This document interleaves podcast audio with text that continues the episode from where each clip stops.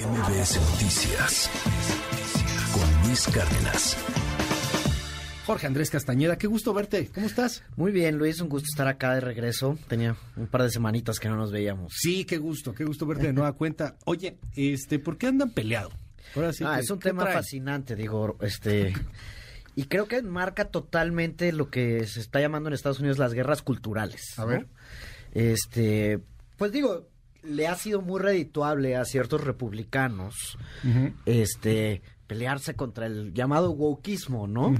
Y también los demócratas y ciertos grupos, digamos, de extremo progresismo, se han tomado banderas totalmente extremas. Ahora, en este caso, yo no, no me parece que, que, es el caso. Eh, el gobernador de Santis, pues está tratando de llevar agua a su molino, pero ya se metió en un problema más grande del que yo creo que tenía en mente al principio e incluso su propio partido ya se lo está reclamando. ¿Qué es eso del wokeismo, del woke, de la cultura woke? Pues la cultura woke es esto que se conoce como, digamos, el extremo de la corrección política o de la progresía, este, digamos, ¿no? Que tiene que estar relacionado a los derechos de las minorías, los derechos de la comunidad LGBT, en Estados Unidos con la comunidad afroamericana. ¿No? Y todas esas cosas que de repente llevan al extremo, ¿no? Que hemos visto ya y lo hemos platicado aquí. Pero en el caso de Disney no parece ser el caso, ¿no? Eh, a ver, ¿qué ha pasado aquí? ¿Cuál es aquí entre paréntesis, y ya sé que me van a querer linchar, pero creo que no le ha ido muy bien con películas como la de Buzz Lightyear, que en donde hay un beso. Este, sí, sí los han criticado bastante. Y lo de la sirenita. Y la sirenita que le ha ido muy mal. Y creo que Peter Pan también va a ser, o sea, hasta el momento ha sido un fracaso. No, pero digo, este, Disney es dueño de Marvel, es dueño sí, de no, no, a ver, es, dueño de Star Wars, este, ¿no? Y eso es mucho de lo que hizo el ex, o sea, había sido el ex CEO Bob Iger, que regresa como parte de la pelea con Ron DeSantis ahorita, ¿no? A ver, todo empezó el año pasado, eh, más o menos en marzo, abril, cuando Florida, con el gobernador Ron DeSantis, que es uno de los principales precandidatos a la presidencia, por el Partido Republicano que se va a oponer a Trump, ¿no? Es el, el, Ron DeSantis el candidato más o menos, ahorita ya no tanto, era en ese momento del establishment republicano que quiere sacar a los demócratas, pero ya no quiere a Trump. Ok. ¿No? Y era bastante popular, etcétera. Y saca una ley que se conoce como No digas gay la gay. Eh, no digas gay. No digas gay. O sea, no digas gay. No, la ley se llama el, la ley de lo, de los derechos parentales para la educación. Pero se conoce popularmente con la ley No digas gay. ¿Qué dice esa ley? Entonces prohíbe eh, la educación de temas de orientación sexual en ciertas escuelas. Esa era la ley inicial para niños chicos, donde no se hablara de temas de orientación sexual. Y muchas activistas de la comunidad LGBT más, incluso mucha gente en Florida se opuso a esta ley porque la, consideraban tremendamente discriminatoria. ¿no? Queremos para hacer ahí, corrígeme si me equivoco, pero es de orientación sexual, o sea, no de educación sexual. Ah, o sea, sí se enseñaba pene, vagina, etcétera. Bueno, más o menos, porque ahí tienen todos los temas evangélicos, pero que ah, ya tienen ah, Pero esta ley en particular era sobre enseñarle a los niños en las escuelas que existen diversas orientaciones sexuales. No era necesario gay, lesbiano, este, No era necesariamente una ley demasiado extrema en el wokismo. Eh, no, o sea, sí era muy la ley es muy extrema y prohibía cosas básicas como simplemente la existencia de la diversidad sexual. No se trata de estas cosas de los drags que siquiera son más controversiales, ¿no? Esta era una ley bastante conservadora. En consecuencia de esta ley, eh, muchos empleados de Disney empezaron a hacer protestas, a reclamar, etcétera. A ver, Disney, y ahorita vamos, es muy importante esto, es el principal empleador en Florida. Tiene 80 mil empleados en Florida. Solo en Florida. Solo en Florida, para, por los parques, en Orlando. ¿no? Este, y ahorita vamos al detalle de lo que pasa ahí. Entonces, un poco en este vaivén, sale el ex CEO, este, Bob Chapek, a criticar, digamos, esta ley y se desata una guerra de declaraciones entre Disney y Ron DeSantis. Ron DeSantis los agarra de punching bag, dice woke Disney, ¿no? Lo que hablábamos de la cultura woke. En vez de Walt Disney, Walt Disney. nadie nos va a venir a decir cómo gobernar nuestro estado y cómo los papás tienen todos los derechos, etcétera. Un discurso muy conservador y de nuevo, digamos, tratando de montarse a este rollo de las guerras culturales, a esta reacción que ha habido, digamos, también en las partes de derecha en Estados Unidos y conservadoras ante el extremo progresista liberal de ciertos otros grupos. Hasta ahí, pues todo era una guerra de declaraciones, ¿no? Ahora, resulta que Disney no es cualquier cosa en, Florida, como te decía, tienen 80 mil empleados, el principal empleador. A los parques en Disney van 58 millones de visitantes al año. Yo no me creía la cifra, la tuve que buscar. O sea, digo, probablemente es la misma persona que un día va a un parque, otro día va a otro parque, otro día a otro, pero son 58 millones de visitantes. Está brutal, o sea, es, es, brutal. Sí, es un país mediano. Y desde 1967, Disney tiene como un estatuto especial en el que básicamente ellos gobiernan donde están todos los parques. Es como si fuera su comunidad autónoma. Es una comunidad autónoma que se llamaba eh, Reedy Creek County, un condado, donde Disney manda. Eh, mandaba o mandaba.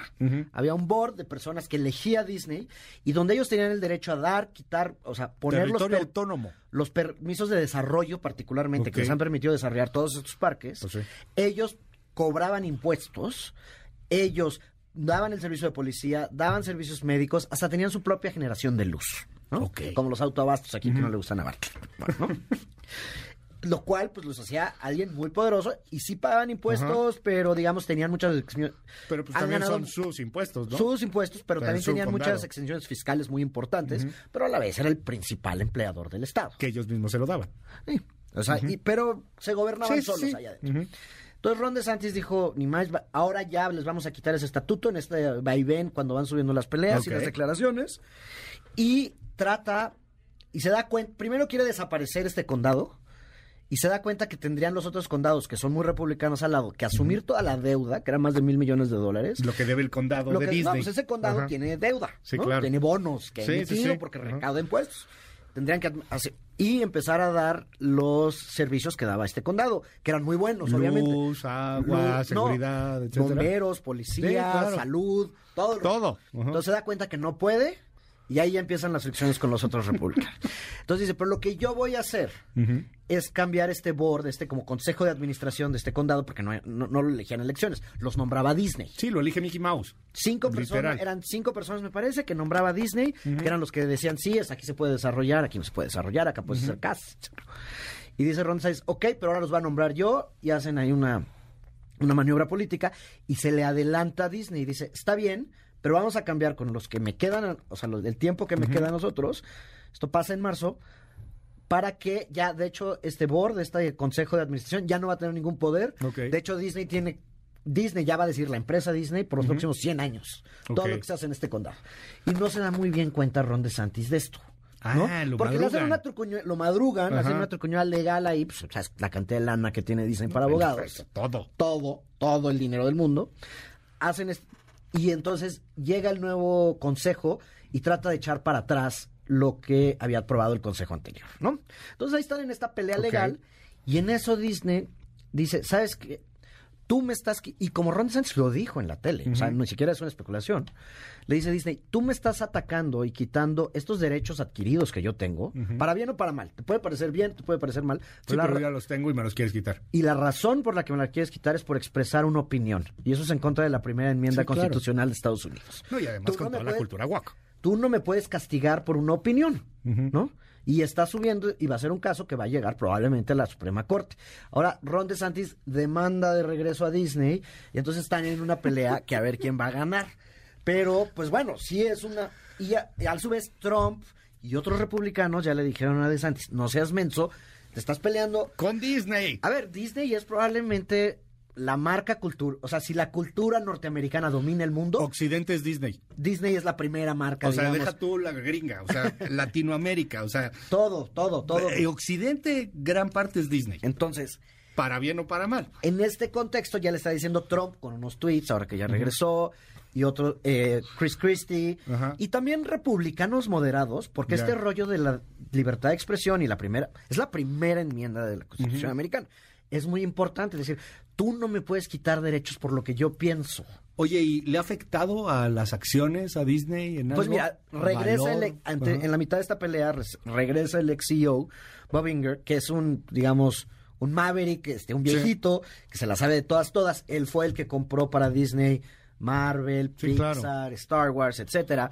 Y tiene muchísimo poder. O sea, aunque es tan importante Disney en Florida, en realidad Disney es de California, están basados en Burbank. Entonces, parte de la pelea de esos californianos, progresistas, etcétera. Eh, Disney ha tenido broncas, ¿no? Este, digo, primero la pandemia y ahora, como todas las empresas están en un eh, en Estados Unidos grandes, no es totalmente tecnología, pues sí es. Se han tenido muchos despidos, les ha ido mal con algunas películas, pero También digamos, hicieron esta estos- compra que dices, ¿no? O sea, multimillonaria de Marvel, de todo. Los Simpson ya es de Fox. Lo que era Fox ahora es de Disney, te entiendo también. ¿no? esa- no estoy seguro de esa Sí, parte, pero sin los duda, Simpson, todo, Star Ma- Plus, ahora es Disney, Marvel este y Star Wars han sido una, No, bueno, una- imprimen dinero Pues eso. imprimen solitos. Acaba de salir esta nueva de los Guardianes de la Galaxia. Galaxia, ¿no? Etcétera, todo eso es de Disney y los parques les va muy bien todavía. Sí, por supuesto. Y ya el- no hay pandemia. Y en, la, en el rebote pandemia les ha ido espectacular. Sí trae broncas la empresa, sí ha tenido algunos problemas la acción, pero se espera, pero nadie sabe lo que va a pasar en la Suprema. eh, primero va a escalar el caso Ya. probablemente, porque ahorita es en una corte en Florida. Va a escalar hasta la Suprema Corte y por los precedentes muchos expertos legales piensan que va a ganar Disney, pero podría no ganar, ¿no? O sea, van a ser los votos de la Suprema Corte. Pero el tema de libertad de expresión, pues es muy importante en los Estados Unidos, está basado su, el país en eso, ¿no? Eh, pero ya el Ron DeSantis le está teniendo costos políticos para él, porque ya dijo el CEO, pues nosotros tenemos 80 mil empleados y todo esto, y vamos a invertir 20 mil millones de dólares más en Florida. Y vamos a crear 15 mil empleos más. Si no los quieren, nos los llevamos a otro lado, ¿eh? Claro. Y No, eso pues ya está empieza a pegando costar. a Ron DeSantis. Y eso ya le está pegando a Ron Que DeSantis. seguramente esto le va a costar la candidatura, ¿no? Al final de cuentas, Pues, vamos a ver, Trump o sea, está feliz con este asunto. Trump está feliz diciéndole que es- Péleate con el ratón. peleate con el ratón, no seas menso, Ajá. ¿no? Sí, él va adelante, él, él totalmente a favor de... de Y de Ron. DeSantis tratando de buscar, estar en los medios, presente con esta, el abanderado de las No, pues causas. sí estuvo, pero no manches. Y es un tema que está todas las semanas en los Estados Unidos. Y hay encuestas en los que primero le está yendo bien a Ron DeSantis, pero últimamente ya no. sí, claro. Por esto de la libertad de expresión. Incluso los grupos de derecha, pues, saben que podría ser un precedente usado contra ellos. Y ¿no? el económico, porque no le está yendo tampoco bien en Florida, ¿no? O sea, No, no te peleas con nuestra gallina de, huevos- de huevos de oro. Pues sí, o sea, sí. es- y en efecto, el trato que ha tenido Disney en este condado, pues es muy preferencial. Pero esto Es viene cier- de- eh, a ver, es, es su condado. eh, sí, es de ellos. Es su condado. y ellos viene desde el condado. 1967. Y sí, sí Oye. madrugaron. Pero pues por, digamos, a eso Sí, se pues, dedican, tienen muchos abogados. Sí, claro. Se va a poner bueno ahí Y el- entonces, pues traen un tiro cantado ya. Y es parte de esta pelea entre. Y es este cambio de si antes los republicanos eran Ajá. muy cercanos al sector empresarial, digamos, y los demócratas al sector obrero, esa Ajá. era la visión tradicional de la política estadounidense.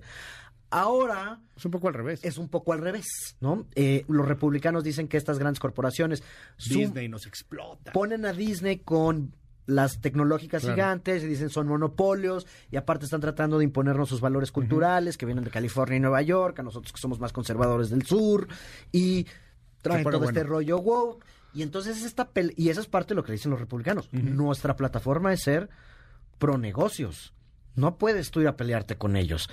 Y entonces les crea este hoyo. Y entonces está interesantísimo. O sea, ahorita Está que me puse a investigar, está divertido. No, y culturalmente también, o sea, porque el asunto de, de mucha gente que en las películas o en las series incluso está quejándose de que haya lo que llaman ya una apropiación cultural, no un respeto, sino una apropiación cultural. Y no me cancele, no tengo nada sobre lo que estoy comentando, cuando dicen, oye, ¿por qué tienes que meter a fuerzas este personaje? O sea, está bien que haya un personaje gay, está padre, pero ¿por qué a fuerzas tiene que entrar el personaje? ¿Por qué a fuerzas tiene que entrar esta cosa? Pues porque O sea, a estas empresas no han tenido que, reaccionar tanto a las presiones internas de sus empleados como a lo que quieren los consumidores. Exacto. Ellos están en el negocio de ganar lana. Ajá. Y bueno, está el caso de Anheuser-Busch con el comercial de Bud Light que hicieron embajador este, um, fue, a, a una mujer transexual. Ah, claro, ajá. Y que sí hubo un boicot y que donde sí cayeron las acciones, porque ahí sí se les cayeron las ventas, ¿no? Y en las últimas películas no le he ido tan bien.